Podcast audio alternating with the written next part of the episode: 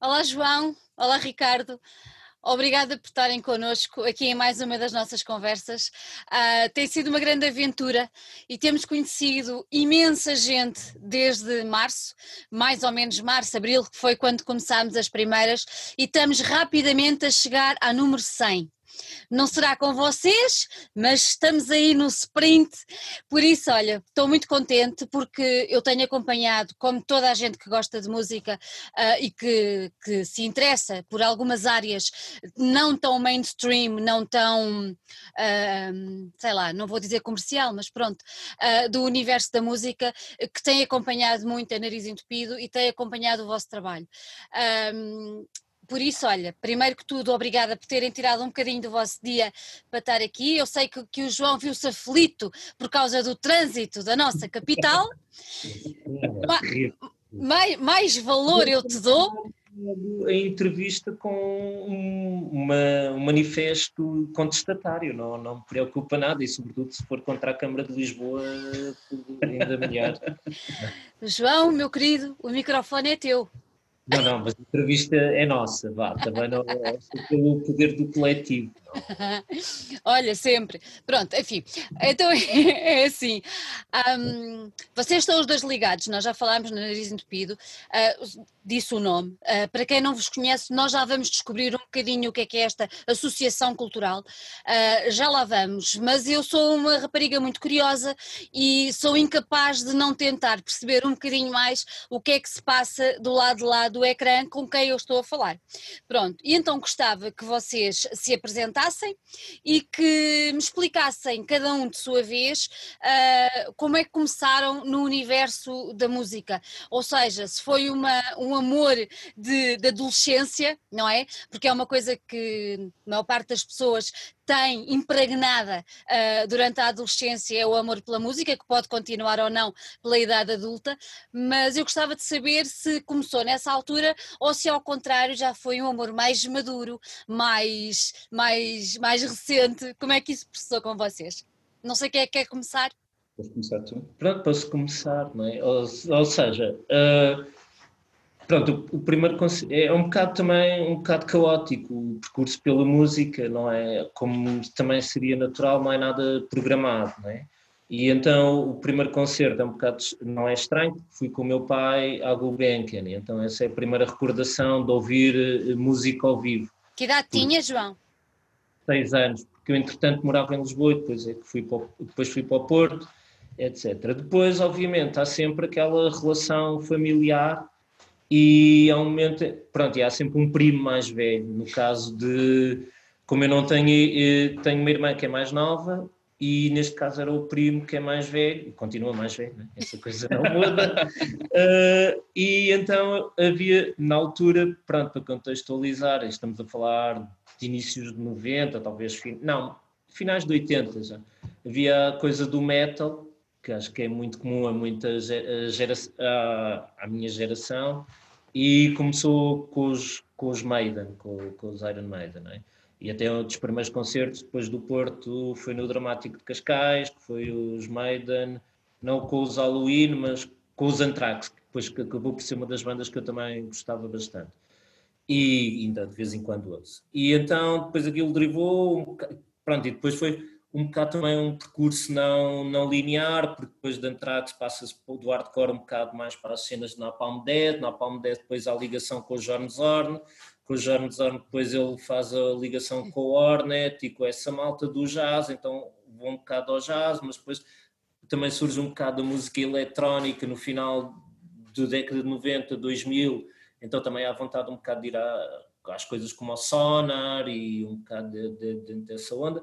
Ao mesmo tempo, como também o John Zorn aí tem um papel um bocado de, círculo, não é? De uhum. rotundo. Não gostaria de pôr o John Zorn como bolacha, mas é um bocado dessa parte, não é? Porque o John Zorn tem a, a, parte do Mick Harris, não é? E da bateria que vem na Napalm, mas depois ao mesmo tempo tem as colaborações com o Bill Aswell, e então na parte do Bill Aswell e, havia, e o início da XFM, havia as crónicas do quarto mundo, então também nessa parte há música mais ambiental, ao John Hassel, descobre-se mais essa, essa parte ainda eletrónica, um bocado experimental também, o Peter Brodsman também surge um bocado por aí, e depois as coisas vão surgindo, não é? E depois surge o convite do Ricardo e do, das pessoas que estavam envolvidas, agora dando um bocado um salto um bocado uhum. maior, não é? Porque depois a, relação faz sempre entre consumidor de discos e cassetes, na altura, as na famosas altura, paquetes, é. não é? Compilações ou não, eh, e depois com muitos concertos ao vivo, não é? Porque fanzines na altura, no início também. Eu ouvi e, dizer que és um bocado, ouvi dizer que és um bocado viciado em concertos, é verdade ou é mentira? E, entre outros vícios, sim. Uh, posso contar aqui os meus vícios todos, sim, mas sim. Uh, gosto de beber também, gosto de beber. Gosto de fumar, tranquiliza-me, fumar também é um vício que eu aprecio e obviamente um vício que eu assumo que sim, gosto muito de ver música ao vivo, por mais até do que ser um, se calhar, não, não sei, para, acho que é um momento muito pessoal e uh, podia estar num concerto sozinho com, com máximo 100 pessoas e sinto-me bem. Uh, mesmo que esteja 100 pessoas à volta aí consigo tolerar, mais é um bocado difícil também, não, exagerar, mas não, não gosto muito das multidões, mas sim, gosto muito de ver ao vivo porque não sei, não, não é só ver a música é e ouvir, é, é um bocado como, pá, se calhar também é por, às vezes me distraio. E então essa parte de conseguires ver a música ao vivo também, como, te, como eu me distraio comigo mesmo, sem estar a fazer nada, eu também começo a pensar em coisas e depois estou a ouvir a música e é um bocado esta relação mais que parece estranha, não é? Porque tu estás a ver um, um músico ou uma banda à tua frente, mas tu ao mesmo tempo também estás a pensar mais, ou pensar ou a sentir mais sobre ti. Então essa relação também é interessante. E, e pronto, e, e, e, que tem acompanhado, pronto, desde os primeiros concertos do, do, do dramático até agora este papel mais recente de organizar concertos uhum. e ver concertos, porque e depois também há outra coisa, já, já falar ao Ricardo, que é tu não é impossível, ou pelo menos eu vejo muito difícil, tu estares a organizar qualquer coisa e se não tiveres um sentido de curiosidade. E se tu e depois é uma coisa que corrói, não é? Quer dizer, se tu não matas essa curiosidade, também não te, há qualquer coisa que está, está a falhar. Fica a falhar, yeah. Tu queres pelo menos conhecer e então é muito interessante. Agora, se calhar menos, porque também tens mais acesso à informação, mas é muito bonito quando tu vais ver um concerto e um cartaz e, ah, eu não conheço aquela, aquele músico, deixa ver como é que ele também toca e como é que reage e como é que, como é que ele está. Às vezes é só como é que ele está e isso, claro, isso mas depois, é, lá está, depois tu também já nem. Pronto, se calhar sou um viciado natural, que é que já, já se calhar são tantas, já são tantos, que, e que não, nunca são demais. Ao mesmo nunca tempo são, são tantos, mas nunca são demais. Então é um vício que, pronto, que costuma-se dizer que há vícios bons, não é? Então, é Olha, isso faz-me lembrar o meu pai costumava-me dizer: uh, Mas tu não te fartas? E eu respondia que não. E, e, é muito, é muito, é, é muito isso que estavas a dizer. Mas agora, agora uma coisa engraçada. Estavas a dizer que uh, nós vamos aos concertos e eu também, tenho, eu também faço muito esse exercício de estou a ver a música, não é? E não tanto se calhar em ambiente de festival, porque há muito, muito ruído à volta, mas em ambiente de sala, estou a ver a música e percebo perfeitamente o que tu dizes, que são momentos que acabam por ser de introspeção. Mas, por exemplo, nos momentos de metal, que nós aqui somos muito de metal, isso não acontece. Ou também acontecia contigo essa introspeção não, aí, Não, aí, aí era um bocado diferente. Ah, mesmo os. Da, uh, não, não, claramente não. Uh, mesmo lembro-me lembro daquele famoso, o primeiro de Ratos de Porão, que foi no, drama, no Incrível Almadense. Bom, esse não podia ser muito introspeção, porque, pronto, ainda por cima, como és mais novo, há uma energia. Yeah. Não sei, de alguma forma tens que exteriorizar, então ias lá para o meio claro. e o pensamento era mais como coordenar os teus movimentos do que qualquer coisa metafísica. É? Se bem que, claro, tu pensas sempre depois a posteriori, olha, os crucificados pelo sistema ou o Brasil, e como vês que quase continua tudo na mesma, na mesma. termos políticos, se não pior. E essa introspeção não existe no momento do, concerto, mas depois às vezes a, ver os vinis, epá, porra, isto passaram-se 30, acho que o crucificado do sistema deve ter pai já 35 anos, pá, aí, aí qualquer yeah. coisa, agora não posso precisar, e o Brasil também mais ou menos essa data, e tu vês exatamente a mesma coisa, coisa. os problemas perpetuam-se e, e a solução parece que anda cada vez um bocadinho mais. Mais longe, não é? Sim, é isso. Olha, uh, oh, Ricardo, eu já vou falar contigo. Diz-me só uma coisa. Não, é que eu tenho curiosidade agora noutra coisa, porque isto acaba por tocar muitas coisas também da nossa vivência. Tu fazes um percurso que acaba por ser muito interessante e que eu conheço de perto com algumas pessoas, uma delas até mora comigo diariamente, que é começar no metal. Um, que essa pessoa não deixou o metal, mas do metal partiu para um, um determinado uh, experimentalismo, um free jazz, um, um, pronto, digamos assim. Tu achas que pelo facto de teres começado num género de música já tão fora não é? Porque acaba por ser um bocadinho à parte do que é normal, te abriu os horizontes e te fez entrar por outros meandros uh, musicais, ou, ou não? Pois é, é um bocado. Tu só podes falar pela tua experiência. Claro, é? claro. E, e quer dizer, eu se calhar, se tivesse, não sei, se tivesse começado, por exemplo, por Sisters of Mercy ou bandas mais ligadas ao gótico, não tivesse chegado aqui também. Exatamente. Não, não, não diria tanto pelo estilo, uhum. o que permitiu na altura, e, e esse percurso é muito feito no Porto, não sei como é que era aqui a realidade, a não ser os concertos no incrível ou às vezes no, no dramático, mais esses, não é? Uhum. Um, antes dos estádios de Alvalade e desse assim, mas é o que me deu foi um sentido de, de partilha, de troca de informação, de maquetes, de zines e também de uma proximidade entre quem está a fazer música uhum e, e, e, quem está à volta de todo o circuito de música. Então não havia muita diferença entre se tu eras espectador ou eras músico, porque eu nunca fui músico, mas eh, tinha amigos que organizavam concertos, ou tinham amigos que faziam uns hinos, ou que tinham programas de rádio nas rádios piratas. Pirata. Uhum. Então todo o universo era todo muito próximo e todos muito neste. Yeah. Claro que existe esse do it yourself, né? mas é o bora lá, vamos lá fazer isto. E, e então é essa energia tu consegues sentir e que havia, e depois na altura havia muitas tribos, não é? Das tribos dos metaleiros, punks já no final, as vanguardas. Sim, e a malta do. Também depois começava a surgir o pessoal do skate, já, já noutra fase. Então, tudo isso confluía e em momentos concretos tu sempre tinhas essa energia dos concertos e tinhas energia de que não havia um grande distanciamento entre as yeah. coisas. Depois então fazias parte do, não sei se poderá chamar um movimento, mas que tinhas uma vontade muito genuína de querer fazer as coisas.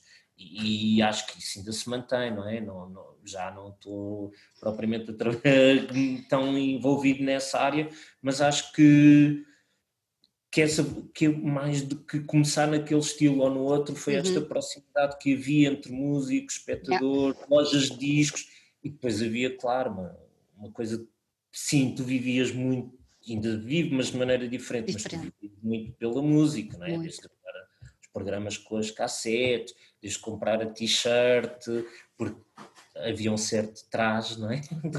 Um e não se podia falhar. E não se... Olha, tu também eras daqueles que não tínhamos quando não havia cassetes, não havia CDs na altura, uh, que andavas com os vinis, é que nós andávamos com os vinis. Havia isso, e depois havia aquela parte que às vezes, pronto, lá, havia uma cassete, pronto, lá vou pôr fita cola por cima para gravar por cima. Yeah, yeah, yeah, yeah, yeah, yeah.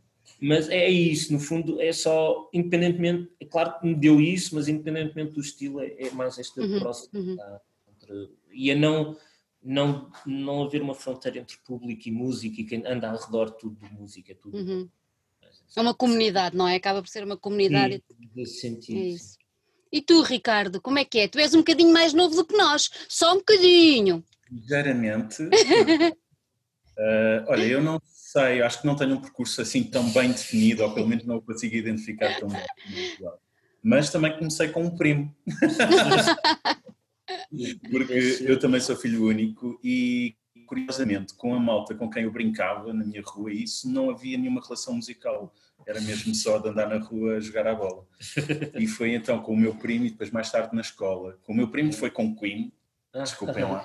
Pronto. Não, não. Mas está por aí. Depois ele, quando entrou na faculdade, ele tinha um interesse enorme em música eletrónica uhum. e disse-me coisas como olha esta passagem, olha, olha esta passagem. E eu não percebia nada do que é que ele estava a dizer. Ele era tipo 10 anos mais velho que eu também. Ah, pois. E ele estava a falar chinês e eu queria ir jogar computador e não percebia o que é que ele estava a dizer. Mas, mas pronto, mas pronto, começou aí o interesse. Uhum. Depois fui explorando já, lembro-me bem que foi ali nos sétimos, oitavos anos, sétimo, oitavo, em que entrei um bocadinho com um outro amigo meu. Éramos os dois muito entusiastas da cena punk e estávamos a descobrir um bocadinho, pá, sem saber, tipo, não havia ninguém a dar-nos referências, estávamos assim à procura por nós mesmos. Era aquela coisa de irmos para Valentim de Carvalho, do Fonte Nova, porque era mesmo ao lado da escola onde andávamos, a, ouvir discos durante o máximo tempo possível e, e, eu de vez em quando, que era normalmente uma vez por mês, conseguia comprar um disco. Yeah. Eu já era em CDs, desculpa. Pois. Mas, não, mas ainda ouvia cassetes, por acaso, lembro perfeitamente de, de uma cassete que me emocionou muito em EVT, que me passaram, que era de, do Smash dos Offspring, ah. na altura.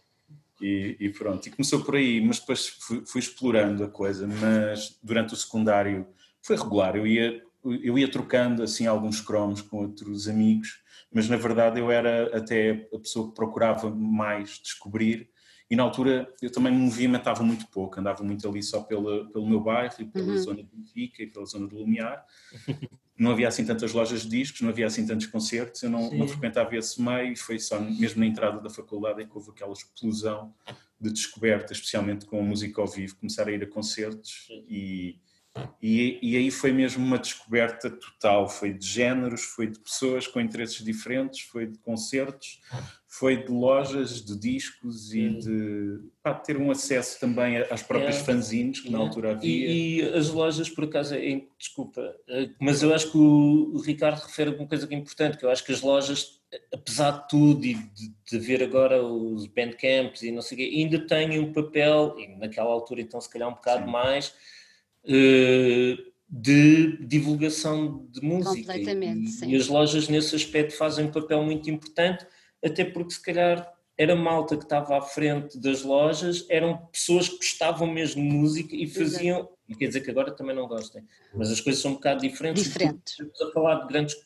cadeias, mas que permitiam dizer, olha, eu ouvi este, olha, Sim. gostaste deste, também não quer... Eles eram e, especialistas. Yeah, e isso é muito importante. Não, porque ainda bem que ele fala pelas, das lojas, que eu acho que nesse aspecto as lojas continuam a ter um papel fundamental. Verdade. Para, mesmo agora, mesmo agora, porque tu tens uma relação física com, com a música do objeto, não é? Isso é importante. Eu, eu, na verdade, era mesmo as lojas, procurava as lojas, procurava a rádio, comecei a ouvir muito a XFM e a Antena 3, na altura era o que eu ouvia mais e, e eram os jornais. Lembro perfeitamente do DN, a Marlin, ah, do Nuno Galopim, era o que eu ouvia também. muito. E o Blitz com os seus pregões, claro. Que era, era, o nosso telemóvel nos anos 80. Era, era incrível, era incrível. mas, mas depois, pronto. E, os anúncios também. Os anúncios. Eu nunca tive tão ligado à parte de criar música. Uhum. Cheguei, a, cheguei a, a, a, começar a aprender saxofone só que lembro-me que achava um aborrecimento enorme o solfejo e tentar aprender a ler as pautas. Eu, na verdade, queria ir jogar à bola, ténis e queria fazer outras coisas de adolescente. E, e Agora arrependo-me um bocado, mas olha, olhar para a Já frente está. e não para trás. É, exatamente. Vocês, academicamente, têm percursos que não têm nada a ver com a música, não é? Um está engenheiro e tu estás ligado ao universo da geografia? Sim, licenciado em Geografia, sim. É? é? acaba por ser engraçado como é que vocês alguma vez praticaram as vossas profissões uh, verdadeiras ou não? Ou embarcaram logo no lado B, como eu costumo dizer? Não, não, no meu caso é a minha profissão, é a minha carreira. Sim, não, não, não. Isso, o lado B existe, mas não, não, não. Existe um lado A também. Sim. É a vida de dia e depois a vida de noite. Também, mas, e, mas quer dizer, mas é interessante também falar nisso, porque ah, claro que há o universo, porque eu não sei como também o universo da música é aberto. Tu também vês eh, não músicos e com outras licenciaturas também a programar ou a serem DJs, por exemplo, só para dar um exemplo que eu acho curioso, o SU, não é? O, o, o name, o, Nosso Tiago. É também de geografia, por exemplo. Sei essa afinidade que, além de ser amigo, tem, tem essa afinidade de ser ele de Coimbra, eu do Porto. E, mas também há muitas pessoas ligadas à arquitetura também, que depois enverdaram pela, pela música. Uhum. Ou seja, é, é interessante também fazer essa pergunta no sentido em que como é que a música consegue atrair alguns universos que, que, que, parece que é sempre uma camada que nos acompanha e que anda sempre ali um, um bocado e, e, isso é muito interessante porque consegues ter dif, diferentes formações académicas e depois congregadas neste universo que é, muito... é giro, é muito giro. Eu acho que é muito giro. Eu acho que de outra forma, se não fosse a música, não.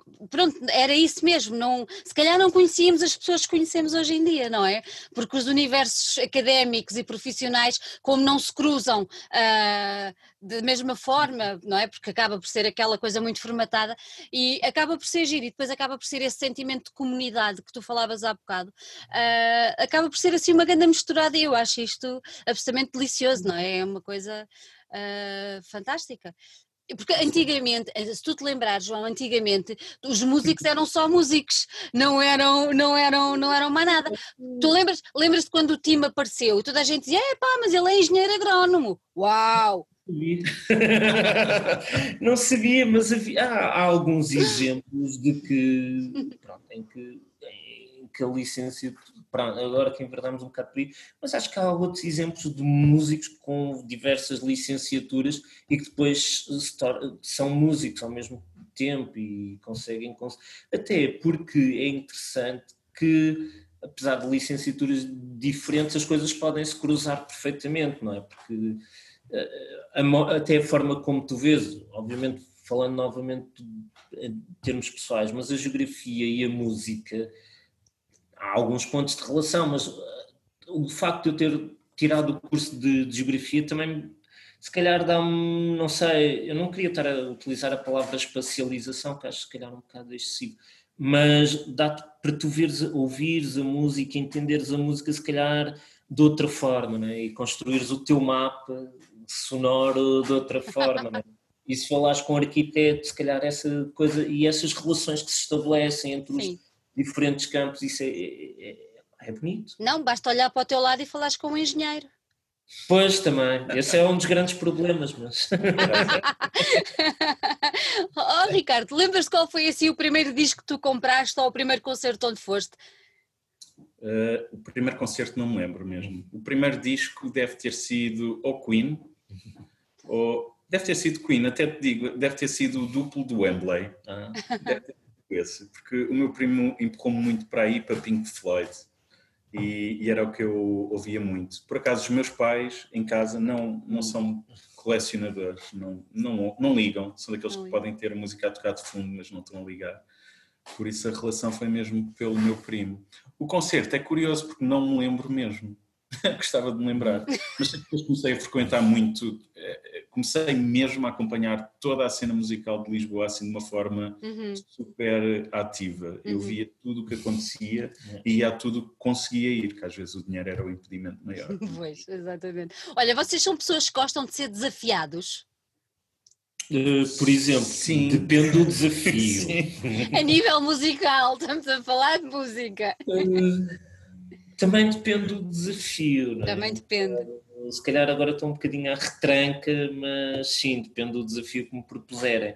Porque há coisas que se calhar a mim não me fazem muito sentido, então eu prefiro não, não ir, por exemplo, ou não ouvir. Não quer dizer que eu não ouça para conhecer, uhum. mas depois passar daí para outra coisa mais acho que... Mas na nariz entupida acho que temos bons exemplos, acho que o nosso último disco é um bom exemplo de um desafio que nos foi colocado, nós aceitámos e... Sim, nesse aspecto sim, disco, nesse é? aspecto sim, mas não, não sei se era nessa direção. Era, era, era. Mas diz-me uma, digam-me uma coisa, um, vocês na nariz entupida acabam por, um, como é que eu ia dizer, se calhar uh, aplicar na prática uh, esse desafio que falávamos, mas também aquilo que, que, que vos cativa mais, mais na música, não é? Vocês ainda gostam de ser surpreendidos, correto? Claro. Eu gosto. Sim, certo. Pois é, essa, Pois, como isto também, mas acho que não sei, é, é, diferente um bocado a coisa de hum. sim, obviamente, há essa parte de, se calhar de, de, assumir um certo risco, obviamente inerente, isso aí, claro, mas também procurar ligações que tu pensas que podem estar lá e, e quase agora se calhar não é é quase um de microscopia, de, de, percebes? É tipo ver aquilo, ah, como é que aquilo funciona, aquele, aquela. Pronto, tu és engenheiro, ainda por cima de química, se calhar, mas aquela coisa, como é que tu consegues estabelecer esta relação, porque é que há aquela. Como é que funciona daquela forma? Nesse lado há o lado de surpresa, hum. mas não é o surpreendente do uau, não, já não é tanto essa coisa, percebes? É mais, ah, olha Pois, se calhar, assim, tá, tá, percebes um bocado. Ricardo, ele já não tem efeito uau. Eu estou a rir porque, apesar de eu ser o engenheiro, como estão fáceis aqui a é. dizer, na verdade eu sou, acho que o mais emocional quando estamos a ouvir as músicas. Tens o uau em ti, tens o uau em ti. Já tem o efeito uau, sim. Porque eu não penso tanto neste, nestes detalhes, eu uhum. deixo depois, por exemplo, em todos os. Isso, por um lado, no fundo, nós complementamos, na minha opinião, um bocado por causa disso, em, em muitas coisas. Por... Noutras. Mas, calhar, não. Noutras, não.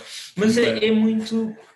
Como é que. Porque tu, tu, também agora, agora partindo um bocado para o, para o que fazemos enquanto associação, é um bocado a forma como tu vais construindo o, o teu caminho. Não é organizado, pode ser minimamente planeado, mas não é definitivamente um caminho organizado. Mas é um bocado ir e vendo um bocadinho como tu consegues ir construindo a, a tua coisa. Ao início, quando, quando comecei a colaborar com o Nariz Entupido, depois podemos contar um bocado mais a história, uhum. era um bocado ok, via um bocado este percurso quase como, embora não seja arquiteto, como construir um edifício. Começas com o planta, a distribuição dos espaços sonoros, criação não sei e tal. Agora não, agora vejo um bocadinho mais como quase uma árvore, em que tu estás a construir um bocado esses ramos e essas ramificações e como uma está dependente da outra e como é que passas para a outra. Parece muito cerebral, mas uma árvore sente mais do que pensa, acho eu. então é, é quase esta imagem da árvore gosto particularmente, além porque as árvores são seres maravilhosos, é, é porque tu consegues ter um pensamento não racional, uhum. mas um pensamento mais sensitivo nesse aspecto. É claro que tu depois para explicares, se calhar racionalizas um bocado mais as coisas, mas não nesse sentido, ou seja, quando tu fazes, estás a tentar encontrar estas coisas e depois também, obviamente, há lugar para o imprevisto, é? quem organiza concertos e quem tenta ter um percurso de organização e mesmo de edições, sabe que o imprevisto é uma, uma questão inerente ao próprio processo. Mas pronto, no surpresa é mais nesse campo, parece uma coisa mais contida e se calhar é, mas não, não, posso, não consigo explicar.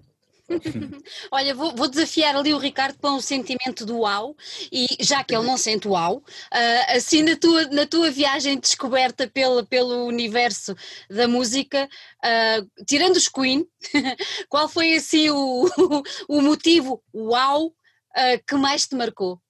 Ah, tenho vários, tenho vários. Lembro-me de um perfeitamente, até porque ainda agora estive numa loja de discos e vi um disco deles que foi quando entrei naquele mundo meio pós-rock dos Godspeed, especialmente hum. da onda Constellation. Lembro-me que foi. Eu estava muito habituado a ouvir canções e foi yeah. quando fui confrontado com algo que, que já eram, eram paisagens musicais e tu estavas, no fundo, usando a tua palavra, estavas a fazer uma viagem por uma música que ainda por cima, naquele caso, era muito interventiva, algo que eu também me sentia na altura ainda me sinto agora, mas agora sou uma pessoa mais cínica, já não acredito tanto uh, nas mudanças, mas e, e, lembro perfeitamente que isso foi um momento.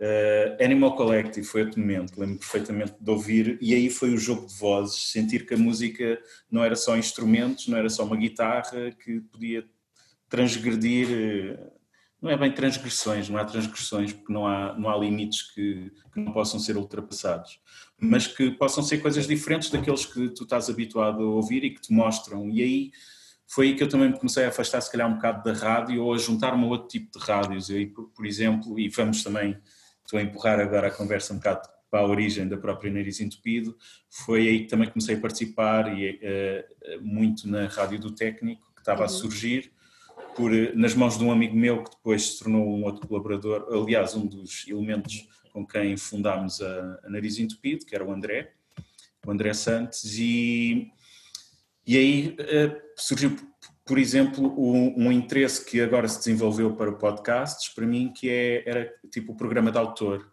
e, uhum. e entrares então, ou seja, aquilo que tu dizias dos concertos com mais de 100 pessoas, também é um bocado, pareceu-me a dada altura que a música que te apresentam uh, muitas vezes nos canais que na altura tínhamos, ainda era um período não tão uh, dependente da internet para a promoção, acho uhum. eu, e então ainda era muito apresentado por rádio, televisão, uh, amigos e lojas, mas as lojas começaram a ser muito grandes, com as Virgin Megastores, uhum. com a uhum. Valentim de Carvalho, mesmo a Valentim de Carvalho a tornar-se noutro tipo de conceito de loja, menos de bairro, mais maior de dimensão e, e, com o aparecimento das FNACs, que na altura eu adorava e agora começo, olho para trás e percebo que é um limite total na tua... Se calhar faz parte de um percurso, mas que é. chegas a um momento que já não te oferecem nada tu queiras descobrir, na verdade. Uh, e se tiveres aquela curiosidade que estávamos a falar logo de início e aquela vontade de explorares e mais e mais e mais, eu acho que foi nestes. Lá está, para mim, que são pessoas, que no fundo estamos a falar da rádio e de programas uhum. de autor, mas estás a, estás a individualizar em pessoas que sabes que têm gostos diferentes às vezes e com, com os quais tu descobres e te identificas.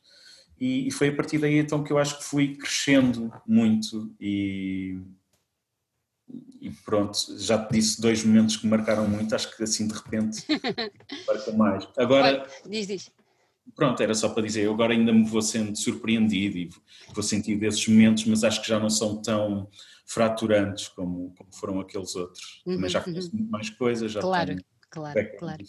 Agora, indo diretamente para, para, para a nariz entupido, primeiro que tudo, quem é que teve a ideia deste nome? Uh, olha, uh, foi, foi uma grande luta, sabes? Porque nós, na verdade, tínhamos um nome que eu não posso dizer aqui, que era espetacular, mas um bocado uh, tar na alto. Eu vou dizer. Não vou dizer. Por uh, mim podes dizer à vontade. Não, não, podemos, não podemos. Mas pronto, e estávamos mesmo desesperados, estávamos tipo no limite de fazer a nossa divulgação do nosso primeiro concerto, já estávamos tipo quase tudo preparado e, e não tínhamos um nome e, e surgiu por dizer coisas disparatadas e nariz entupido pareceu na altura apropriado. apropriado o menos disparatado deles todos, queres ver? Se calhar, se calhar. pois, e depois também é bonito, embora eu não tenha estado na origem da associação, porque dá sempre duplos sentidos, não é? dá para o sentido bom, não vamos, e depois o sentido mau que é constipado. Olha, e estávamos, estávamos em que ano? Foi 2009. Foi 2009.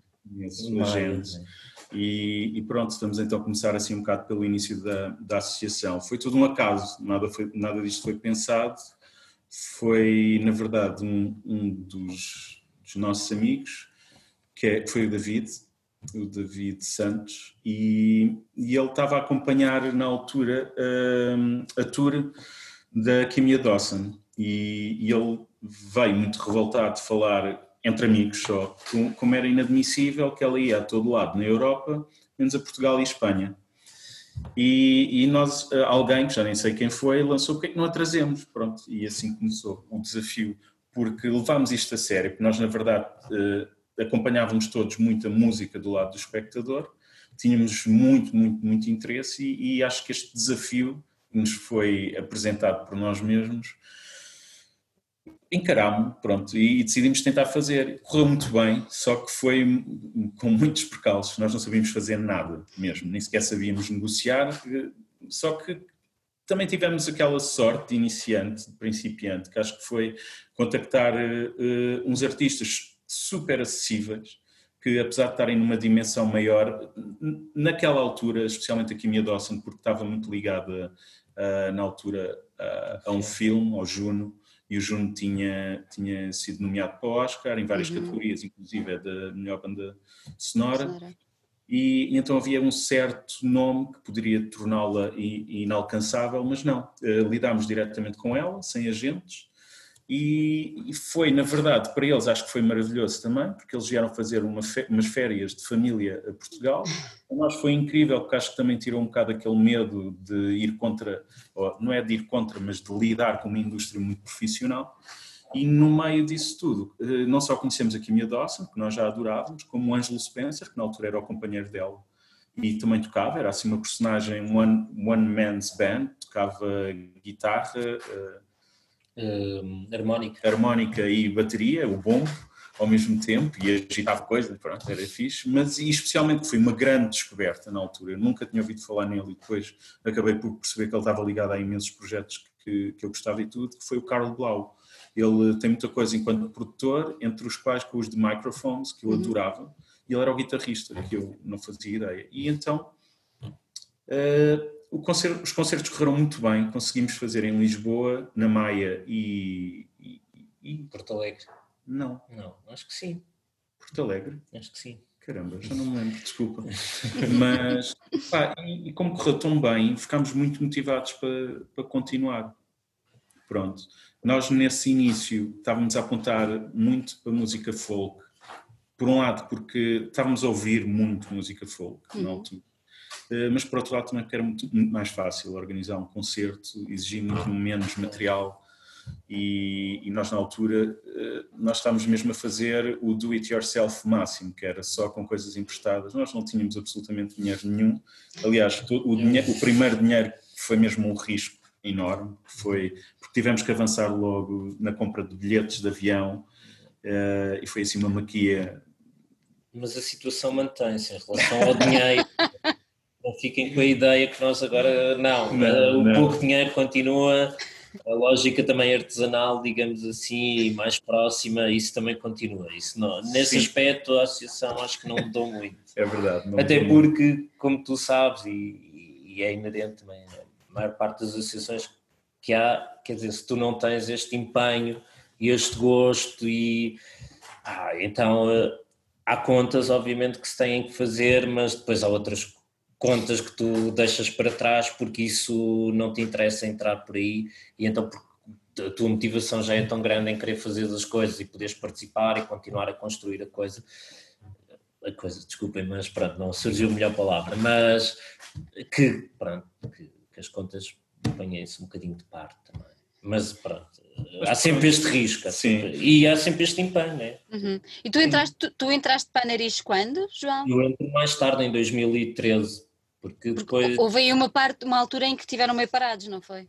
Sim. Uh, tivemos parados, mas não. Uh, nós, na verdade, tentámos sempre organizar concertos, mas aí foi o nosso primeiro confronto, então, com, com o lado mais profissional da indústria. Uhum. A lidar muito com agentes e, e, e, quer dizer, foi todo um processo de aprendizagem que tivemos que ter, porque lá está, as condições, começámos a perceber o que é que eram as condições mínimas requeridas, começámos a perceber que aquilo que tínhamos feito inicialmente tinha sido uma exceção completamente fora do que é comum, uhum. uh, e então no fundo tivemos-nos a adaptar um bocado. Depois conseguimos finalmente fazer alguns concertos, também na altura foi fixe, uh, nós tivemos uma espécie de regresso, foi também uh, agarrado um bocado ao Nimas, quando o Nimas deixou de ser cinema e passou a ser um espaço de cultura, e, e, então aí é, era uma espécie de coprodução e isso resultou muito bem para nós. Sim, mas aí há continuidade temporal, não é? Sim. Aí é 2009, 2010. Foi 2011, aí, acho eu. Acho que 2011 já. Sim. Ou 2010, fim do ano. Já, e assim, pronto, eu aí sei porque, além de. Pronto, sei que obviamente a história toda, não é isso, mas também porque acompanhava enquanto espectador. Espectador. à altura há os Ruby Suns, depois ah, também há o escocês, que agora não lembro do nome. Alasdair Roberts. Exato, e há alguns conjunto de concertos também que, que é nessa parte. E que, que, a maior parte deles são no, no Nimas, mas também no, Sim, não era só no, no LX Factory, no uhum. Ferroviário, porque também nunca tivemos um, um espaço próprio para organizar os concertos. Sim. Para o bem e para o mal também. Não, Era uma coisa que vos agradava, ter o vosso próprio espaço? Está, é uma, é uma pergunta que já nos pusemos várias vezes, mas é uma pergunta que também é mesmo depende, não é? Por exemplo, tu agora, e acho que entrevistaste várias pessoas também, que têm espaços próprios, imagina agora se nós tivéssemos um espaço próprio Sim. numa época como esta que, que, estamos a viver, seria completamente difícil. Depois, dadas as nossas atividade profissional, ninguém, aliás, ninguém faz nada de, neste sentido de ânimo leve, não é? Quando nós organizamos um concerto, queremos mesmo organizar um concerto. Claro. Então, meter-nos num espaço próprio também implicava nós estarmos lá porque temos de ser nós a gerir a coisa, a dar o nosso cunho, a, a fazer casa, porque isso é uhum. é importante. Um espaço importante. é uma casa Exatamente. também. E, e tu não constróis a casa de um dia para o outro. Tu exige uma constância. Pronto. E isso é o lado que pode ser mais que não nos levaria. Por outro lado, também é aliciante poderes falar com outros espaços que te acolhem muito bem nós agora falámos, por exemplo, do Nimas e do, da igreja também de Benfica, que foi o primeiro, que foi da Quimia Dossa, que é a Igreja da Luz. É o Teatro da Teatro Luz. Da Luz, Teatro exatamente.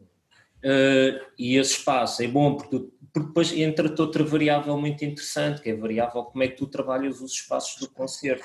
Para que é cada concerto, como é que tu vais trabalhando, como é que tu trabalhas com aquela associação e agora mais recentemente, nesta, digamos, não digo segunda fase, mas neste, neste percurso mais recente, pronto, como é que tu trabalhas com as damas, por exemplo, quando havia concertos, como é que trabalhavas com o sabotagem, como é que tu propunhas no sabotagem, como é que propunhas para a SMUP na parede, uhum. como é que agora propões no desterro, ou seja, não muda aquilo que tu estás a fazer, porque isso mantém-se no que nós queremos fazer, introduz uma variável muito interessante que é poderes integrar-te num espaço que tu gostas enquanto espectador e consegues programar lá e por outro lado consegues ter a noção de como é que tu trabalhas o espaço e uhum. isso é, é, muito bonito também.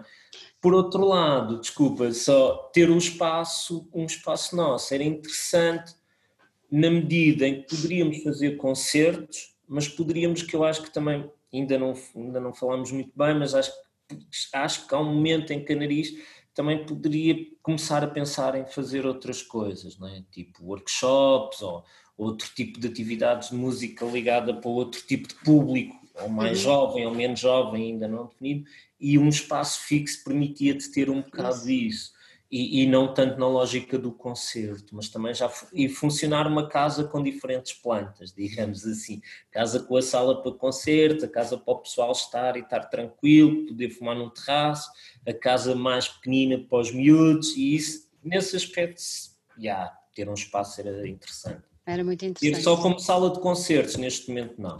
Olha, e digam-me uma coisa, vocês quando estávamos a falar agora de, do sabotagem e de outras salas do Damas e tudo mais do desterro, uh, vocês quando pensam colocar um, um artista numa sala, co como é que isso funciona? Vocês pensam assim, artista X ficava bem na sala Y, ou, ou é assim que funciona ou não? Ou é aleatório?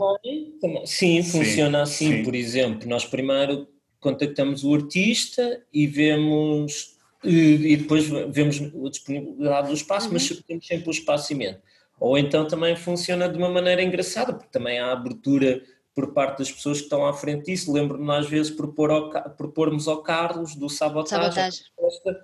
que também tem um universo muito engraçado musicalmente, não é? porque também tem ligado ao jazz, ao rock e não sei, e continua e às vezes propormos coisas mais de eletrónicas e mais experimentais, porque o, Carlos também permite isso, percebes? E então era um bocadinho, ah, vamos lá pôr isto para sim, mas há sempre essa preocupação de, Não, de, de adequar, ou então às vezes fazer uma pequena Só para o Carlos também nos dar um abraço no final da tarde. Não, mas na Igreja dos Ingleses, claro. acho que são um bom exemplo de como nós arriscamos num espaço que sabemos que, por exemplo, pode ser grande demais para, para, para o número de pessoas que vai lá, mas que sabemos que é o espaço onde o concerto vai, vai, vai resultar bem e, e vai ser o mais bonito, e, e tem sido. Ou, e... Não, ou às vezes, por exemplo, pronto, também agora abraçamos, ou em, sim, abraçamos um bocado a parte da edição, embora não seja uma componente muito intensa, mas vai nos acompanhar e esperemos uhum. que nos próximos anos ainda seja mais forte e assuma um peso maior. Mas, por exemplo, quando foi a apresentação do primeiro CD do Tiago Castro, com o projeto Ácido Ácido, escolhemos o Palácio do Príncipe Real. Havia ali um palácio que na altura, e acho que ainda não continua a ocupar, não tem ocupação nenhuma, e então achámos que aquilo fazia sentido e adequar um bocado da sala e essas coisas. Porque pá, não é, também não é necessário estar a criar a, a, a, fonte no meio da rotunda, não é? Aquele, aquele repuxo todo, como tens ali ao pé do CCB, que aquilo não, não percebo muito bem porque é que está sempre a deitar água. é só aquele efeito e não sei. Mas é preciso ter, é, é, é interessante enquanto exercício propor-te a construir tudo e isso vem desde a raiz, não é? Vem desde o Teatro da Luz, como constróis os cartazes, porque uhum. também os cartazes nós não, não temos propriamente um designer que faz tudo fio a pavio, ou seja, toda essa construção vai-se fazendo ao momento dentro daquilo que é a nossa ideia enquanto associação. Uhum. E, e, os artistas a quem, vocês, a quem vocês vão associando, seja na promoção de concertos, seja agora na vertente de, de edição, vocês como é que os escolhem? Têm que ter alguma ligação, uh, além do gosto, uh, pela aquela música daquele, daquele artista? Vai mais além? Como é que é? Eu já falei com algumas pessoas que me dizem, eu até posso, a música pode não, não ser a música que eu mais ouço ou que eu, que eu mais gosto, mas ao conhecer o músico, a banda ou o artista, gera-se uma, uma conexão tão grande que realmente eu percebo que quero trabalhar com aquela pessoa. Como é que funciona com vocês? Como é que vocês fazem? No, por exemplo, no caso do, do, do Tiago, uh, do Tiago Castro, do projeto Ácida Ácida e, e outros que vocês estão a começar agora na edição, mas fazem a promoção e tudo mais de concertos. Como é que isso funciona? Vocês só fazem aquilo que gostam ou, ou não? É um bocado. Eu acho que sim, eu acho que sim. Aliás, o Tiago é um bom exemplo de uma coisa que eu lembro-me de falar com, com o João, foi das que mais prazer me deu em participar, e eu na altura estava fora do país a trabalhar, por isso não, não estava tão diretamente relacionado, mas que foi ocupar um espaço e fazer matinés ah. e desafiar as, a malta que não tinha projetos, ah, quer dizer, tinha projetos, não, tinha nada editado. Sim, e na verdade eu acho que saíram de lá grandes coisas. Uma Sim. das coisas foi o Tiago, acho que outra coisa para mim foi a amizade com o João Paulo Daniel, por ah, exemplo, sim. que ele apareceu é lá. Impressionista, e foi lá que eu o conheci.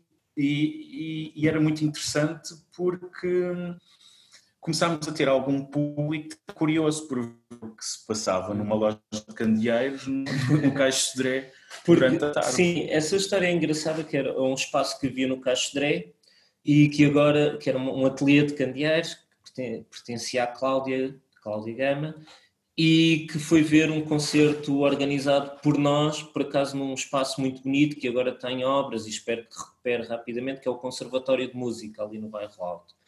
E então viu o Cris que foi um concerto que organizámos, gostou bastante e disse, ah, eu tenho um piano também dentro do meu ateliê, não querem começar a organizar concertos? E começámos a organizar concertos Portanto, nesta base de artistas com menos projeção, uhum. digamos assim, ou com trabalhos ainda muito embrionários, que é, acho que é o termo mais correto. E sim, isso serviu um bocado como um pequeno espaço a proximidade tornava-se cada vez maior, também íamos tendo conhecimento, porque estas, o que é bonito nisto é que isto é, as coisas não fazem-se com micro-ligações e com ligações que se vão estabelecendo entre amigos, etc. Agora, voltando um bocado à tua pergunta, teria alguma dificuldade? Não digo que não possa já ter acontecido, teria que fazer um grande exercício de memória, mas teria muita dificuldade em programar alguém de cuja música não me sentisse identificado ou de cuja música não nos transportasse enquanto associação para algum ponto que ainda nós não tivéssemos descoberto Pronto, teria que haver uma relação de outra, de outra espécie. Uh, não sei, Tipo, uma forma de. Não sei, é difícil às vezes explicar, mas só na base de. Ah, ele é um gajo porreiro, pá, então vou beber uns copos com ele. e cigarros, exato. E está-se bem. É difícil porque depois também começas a, a comprometer aquilo, porque depois tu Sim. estás ali a criar. Não é a coisa mais importante do mundo, ok? Mas é uma coisa que é nossa. Claro. É um, um espaço que é nosso, é algo que vamos ali e então introduzir essa variável acho que é comprometer também algumas coisas que nós temos como íntegras para nós mesmos. Não há verdades absolutas, mas há princípios que nós queremos manter como tal. Não quer dizer que isso tenha que se levar 100% claro. ali mas que se pudermos evitar, evitamos ao máximo. Então o critério, se calhar, é coisas que gostamos, coisas que se identificam connosco e que se calhar há aquela componente de risco, depois pode correr mal. Aí ninguém está 100% salvo, mas que nos pode levar para outro, por outro lado, que nos pode ajudar também em termos de edição, porque estamos a seguir um determinado caminho e que pode levar a uma colaboração de alguém. Depende, é um bocado mais nesse uhum. sentido. Uhum. Olha, falámos há bocadinho do, do Sabotage, que é um espaço que quem gosta de música em Lisboa frequentou uh, assiduamente, vocês, nós e muita uhum. gente que nos está a ouvir.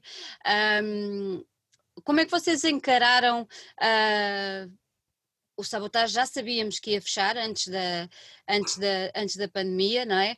Uh, e depois, entretanto, por, por causa do, do, do, imobiliário que estava, que estava a, inundar a cidade, uh, entretanto, ironicamente, uh, o imobiliário foi obrigado a parar por causa da pandemia. Está, há, há, realmente, dizem que há alguém que escreve certo por linhas tortas, não sei se assim é ou não, mas neste caso alguma coisa se passou de estranho no universo e realmente o, o sabotagem acabou, acabou por fechar.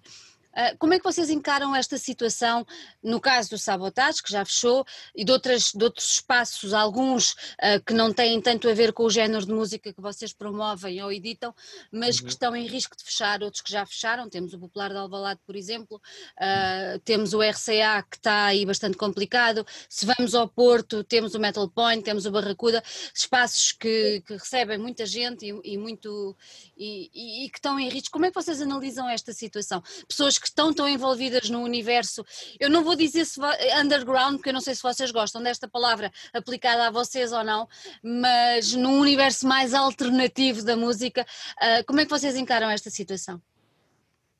Opa, no meu caso, falo eu agora. Um, obviamente que com maus olhos, acho eu. Quanto mais não seja, mesmo que não sejamos nós a programar lá, que às vezes possa não fazer sentido para nós, mas porque nós sentimos nós somos grandes apoiantes de que os artistas têm que tocar para se construírem também a si próprios como artistas. Já entramos em algumas discussões de que fazia sentido outro tipo de relação, às vezes até entre os espaços e os artistas em Portugal, mas isso já era, isso já era outra entrevista. mas, mas claro, por exemplo, no Sabotage eu por vezes fico um bocado aborrecido quando a malta reduz o que é feito no Sabotage à discoteca. Ah, não. Porque, não, não estou a dizer entre nós, mas muitas sim, vezes sim, em conversas uh, e, e ignora-se uh, todo o. Quer dizer, o, o Sabotage possivelmente é dos sítios que mais concertos organizou é nos últimos anos de vários estilos permitiu ser um palco para muita gente que de outra forma não tinha como tocar, porque lá está o Carlos Costa, eh, que é um amigo, eh, permitiu isso várias vezes. E, e, claro que então eu vejo com uma certa apreensão, especialmente que agora ninguém sabe, não sabemos o que é que vai acontecer no futuro, no futuro próximo, ainda por cima, e quando tu vês que eh, quer dizer, esta, o que eu vou dizer é banal agora, mas de facto há um certo abandono nos apoios à cultura, a música não é exceção nenhuma, e, e tu vês que neste momento as coisas estão a acontecer quase exclusivamente em, em, em sítios que eu obviamente têm que existir, mas que são muito institucionais, em que determinados estilos, determinados artistas não conseguem entrar, não conseguem furar não vão conseguir, não, não, não. não vale a pena estarmos a iludir-nos e tentar. Não vai acontecer. A cidade vive desses espaços não institucionalizados também. Exatamente. A música vive é precisamente desse Daí. também. E sim, eu, tô, eu acho que o sabotagem sofreu de um problema grave, que é este problema da especulação e da monofuncionalidade da cidade de Lisboa enquanto economia, não é? Porque está muito ligado ao turismo e a residências para, para estrangeiros, digamos assim. Nós, enquanto associação cultural, não somos uma associação política, mas também fizemos algumas ações no sentido de chamar a atenção para isso. Fizemos um concerto ano passado, inserido no Festival da Habitação, e que foi, chamámos Músicos Amigos, e que uma performance também, Isabel Acatus. Eh, e demos um concerto num espaço muito pouco usual, que foi no Martim Muniz, numa noite de domingo, foi, foi muito Sim. interessante. Já tínhamos feito isso num espaço que nos tinha acolhido bastante bem, no Lusitano, uhum. que entretanto também já tinha sofrido esse problema de, de especulação imobiliária, e isso é gravíssimo. É gravíssimo porque também depois monofuncionaliza toda a parte de divertimento, bom, divertimento não, mas toda a parte cultural também se torna em função de uma ideia de felicidade num fim de semana numa despedida de solteiro. Exatamente. E isso é grave. E tu, isso é grave. Não, ela existe e pode existir e não vejo Mas não pode é deixar de existir a outra parte. Exatamente. Sim. E depois, agora põe-se este problema que eu também acho de, de, que também é, é, é, quase como uma tenaz, não é? Que é o problema da pandemia do Covid, que, de, que é o caso de o Lounge não pode fazer concertos, por exemplo, e era um espaço que já tinha, fez 20 anos, salvo ver, sim, 20 sim. anos já tem, não sei se é que também tem mais. Por exemplo, as damas, não é rentável para as damas fazerem concertos neste momento e o que me preocupa para mim, porque isto não é uma. para mim, e acho que também é para, enquanto associação, que é a Câmara não é. não estamos a falar propriamente de um universo tão distante a que a Câmara não possa estar receptiva e que não veja que não, a, a música e a música ao vivo não passa só por espaços institucionais. Claro. E então poderia arranjar alternativas temporárias que poderia passar por, não sei agora quais seriam os mecanismos, mas isso ao menos que houvesse abertura para ouvir associações, promotores e músicos, para que não sabendo até, até onde é que isto vai, poder dar alguma liberdade no sentido de só ocupar ou um espaço determinado, ou passamos o verão todo e, e poderia haver, ter havido um incentivo da Câmara para pelo menos fazer-se concertos ao ar livre, nos jardins, ou obviamente com respeito, por, porque também quem usufrui dos jardins diariamente, ou seja, acho que houve aqui uma parte do sabotagem, é claramente um problema de especulação uhum. e, e, também, mas depois há outro problema que vem uh, inerente à pandemia e que já vem desde março, já estamos a falar de há seis meses, seis meses. e que as autarquias me parecem muito pouco receptivas a isso ou a encontrar uma solução que permita algum equilíbrio entre as, entre as coisas. Enquanto a situação não se resolve. E depois há, há, há, um problema grave que eu também acho que existe no campo da música, que é eh, os, muitos dos apoios nesta área a nível camarário são sempre muito, muito como é que eu te explico? Não são contínuos, então a incerteza de quem organiza, não é o caso, porque nós nunca enverdamos por festivais, nem queremos, por, ou por falta de estrutura, ou porque também nunca, tenta, nunca quisemos uhum. enverdar muito por esse, por esse formato.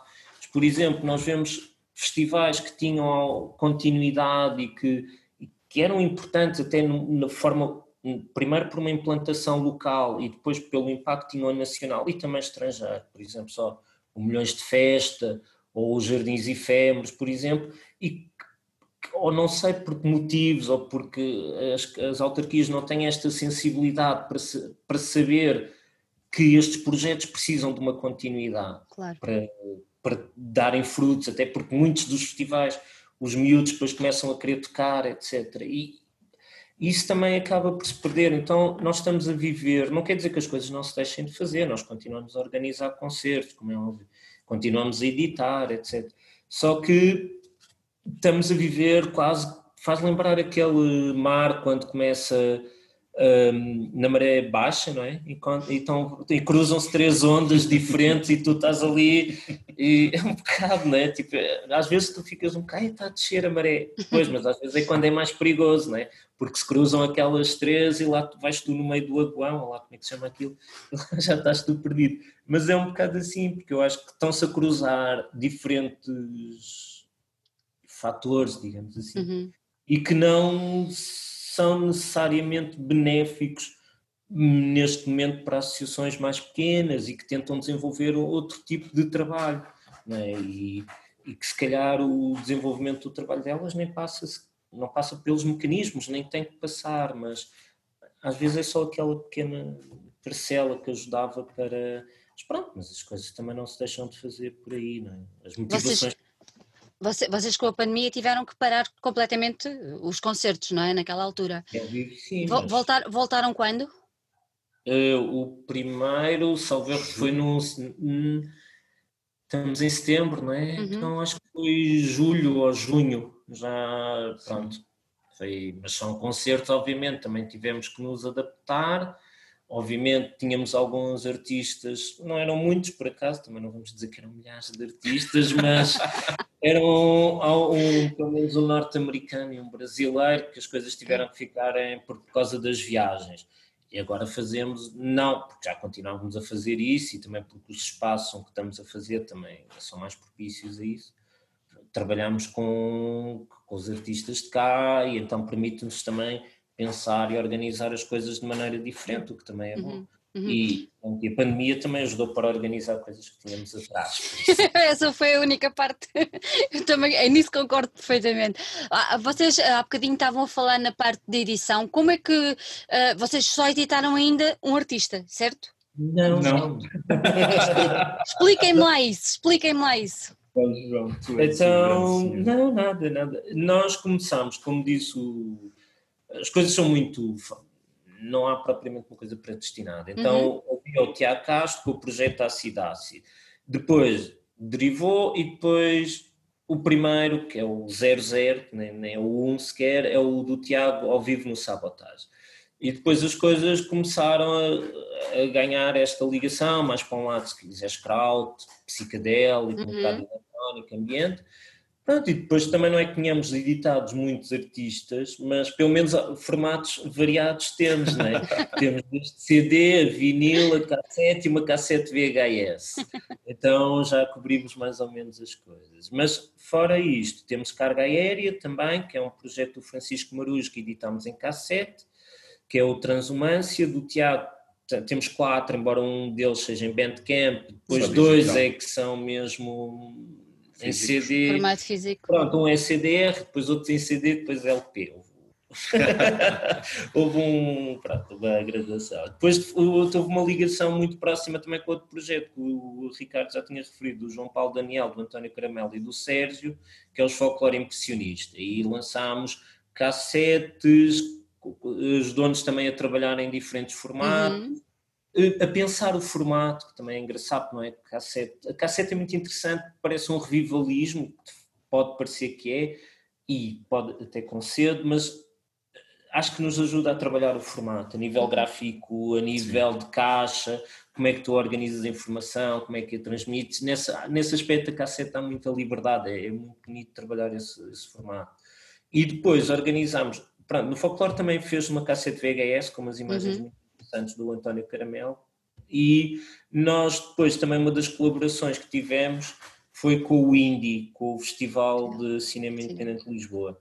E uma, o, acho que foi até a primeira convite, a primeira vez que fizemos alguma coisa em associação com o Indie, estava associado, passa a repetição, com o Tony Conrad, que é um músico americano e, e então convidámos um conjunto de músicos com quem já colaborávamos e depois essa foi uma edição em VHS e, e, que é muito interessante porque não é o concerto ao vivo, ou antes, o som é o concerto, mas as imagens pronto, são todas a preto e branco e baseadas no Flirk, então é, quase tu pões aquilo no, na sala e, e quase estás a ver strobes só e, E foi um concerto extraordinário. Sim, eu, eu acho que sim, sim, também foi, foi, foi bom o concerto. E vão ter, vão ter mais edições em breve ou, ou vamos parar agora até ao final Vou deixar o Ricardo apresentar. Não, para já temos então a Cidácia. Uau! Em vinil e estamos muito orgulhosos. Primeiro porque foi um trabalho demorado, demorou dois anos a sair.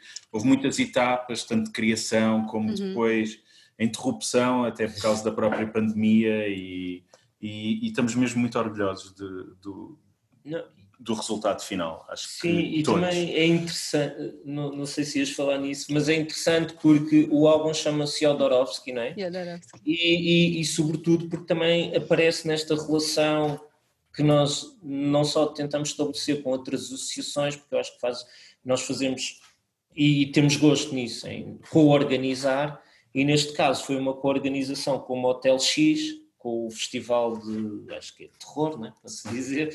Terror, e, horror. Exato, e convidaram o Tiago e a Violeta Azevedo para fazer também, não diria uma homenagem, mas trabalhar o universo do Jodorowsky em termos sonoros.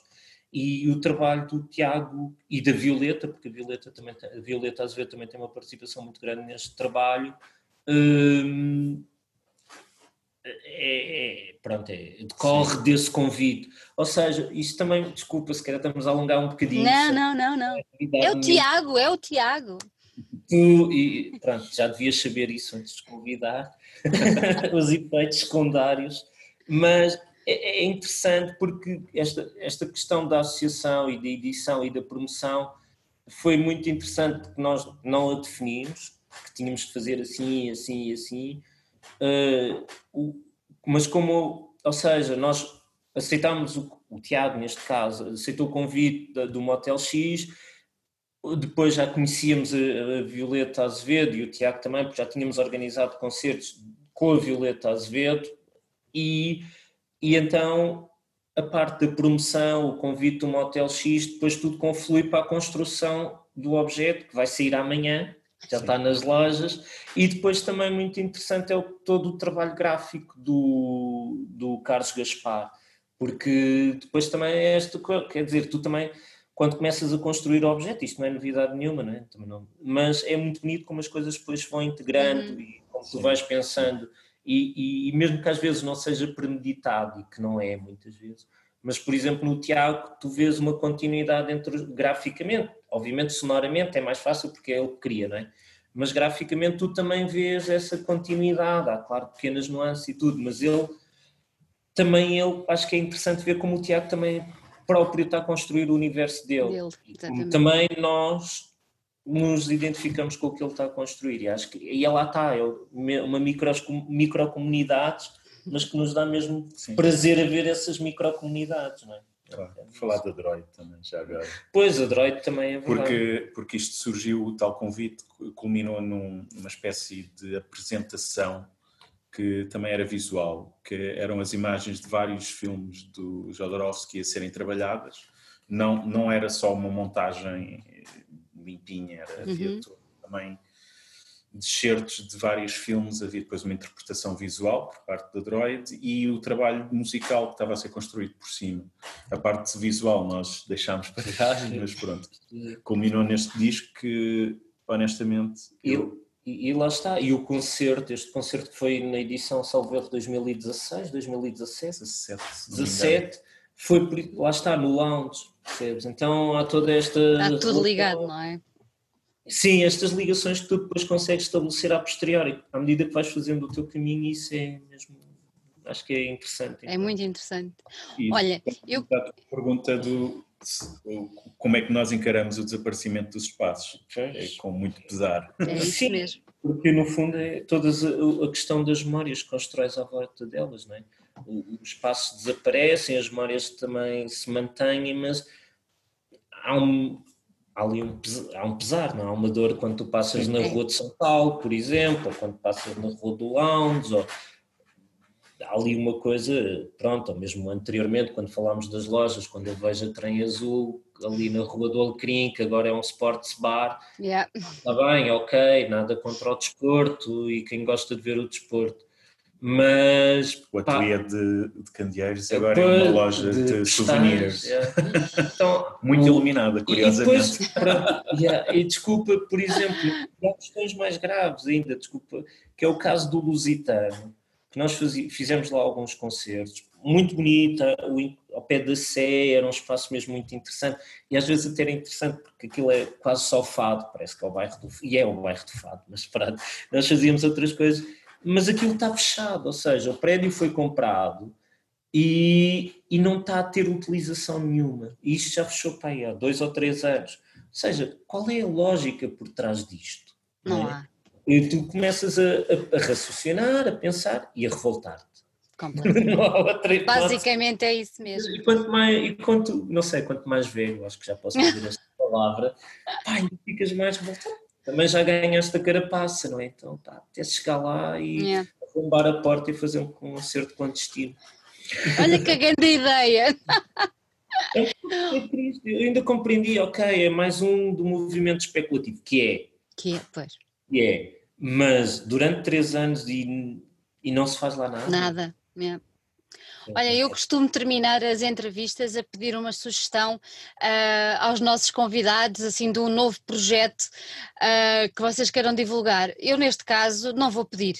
Vou tomar a liberdade de, eu própria aconselhar, levanta lá e o vinil outra vez, e de eu própria aconselhar uh, o disco do projeto Ácido Ácido.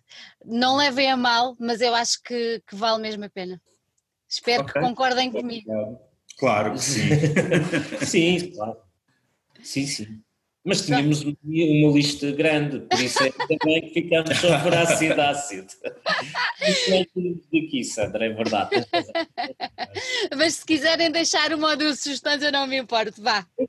Está bem, então pegando na tua sugestão e não excluindo os outros mil, tínhamos.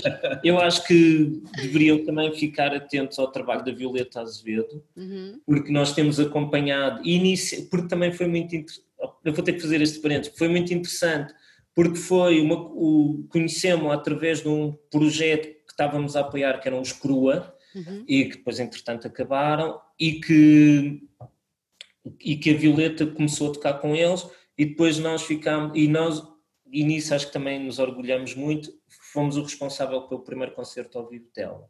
E, e eu acho que a Violeta, dentro dos projetos que colabora diferentes, ela tem seguido um percurso muito interessante.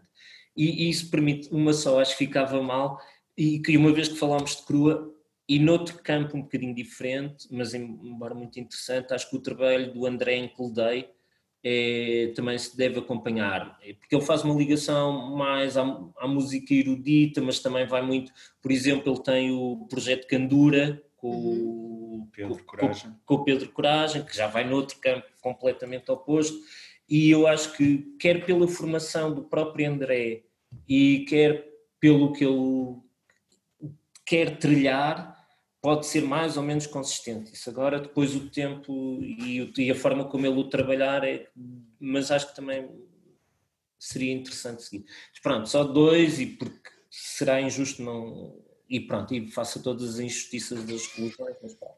Estes dois acho que porque há esta relação também. Fizeste muito bem.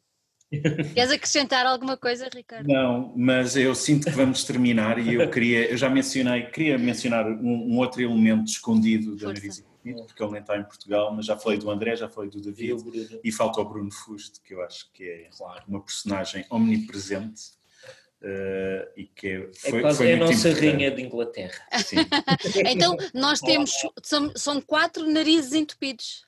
Neste momento somos três, três. três. mas já fomos quatro. Sim. sim. Bom, e depois, como é óbvio, né? isto não. Quer dizer, legalmente somos nove. Porque somos uma associação constituída legalmente, com Conselho Fiscal, Conselho de Administração e Assembleia Geral. Estatutos. Estatutos, aprovados tudo aprovados e não sei o quê. Somos nove. Para o que se tiver que ouvir eh, e as finanças, não, tenho, não tínhamos problema. Mas também somos uma associação aberta. E o Tiago também faz parte, não é? O João Paulo também faz parte, o Gabriel da Arctic Dub, apesar de pertencer de outra associação, tem colaborado ultimamente connosco nas noites que nós organizamos em conjunto, a ATR também faz parte, no sentido em que trabalhamos a combustão lenta, que fizemos o concerto, ou seja, são estes microcosmos de quase uma célula, não sei se isso se pode dizer em química, mas que, que andam à volta de nariz entupido. Então, claro que se calhar nós os dois, por razões várias, somos, temos feito um trabalho mais continuado. Mas quer quem esteve atrás, por exemplo, como Ana Farinha, ou Pedro Berga e outros tantos que entraram e depois saíram, fazem parte da, da nossa associação, o Bruno Fusto, obviamente, e todos os que vão entrando e colaborando. Por isso, legalmente somos nove e realmente somos uma multidão. Perfeito, acho que acabámos da maneira perfeita. João, Ricardo, muito obrigada mais uma vez por terem estado aqui connosco. Gostei muito de vos conhecer e de conhecer Foi. mais uh, sobre, sobre a nariz entupido ah, e vamos ficar atentos e, e, pronto, já sabem que podem sempre contar connosco. E tu também, obrigado, claro. Obrigada. Um beijinho para ambos, beijinho. Tchau. Deus.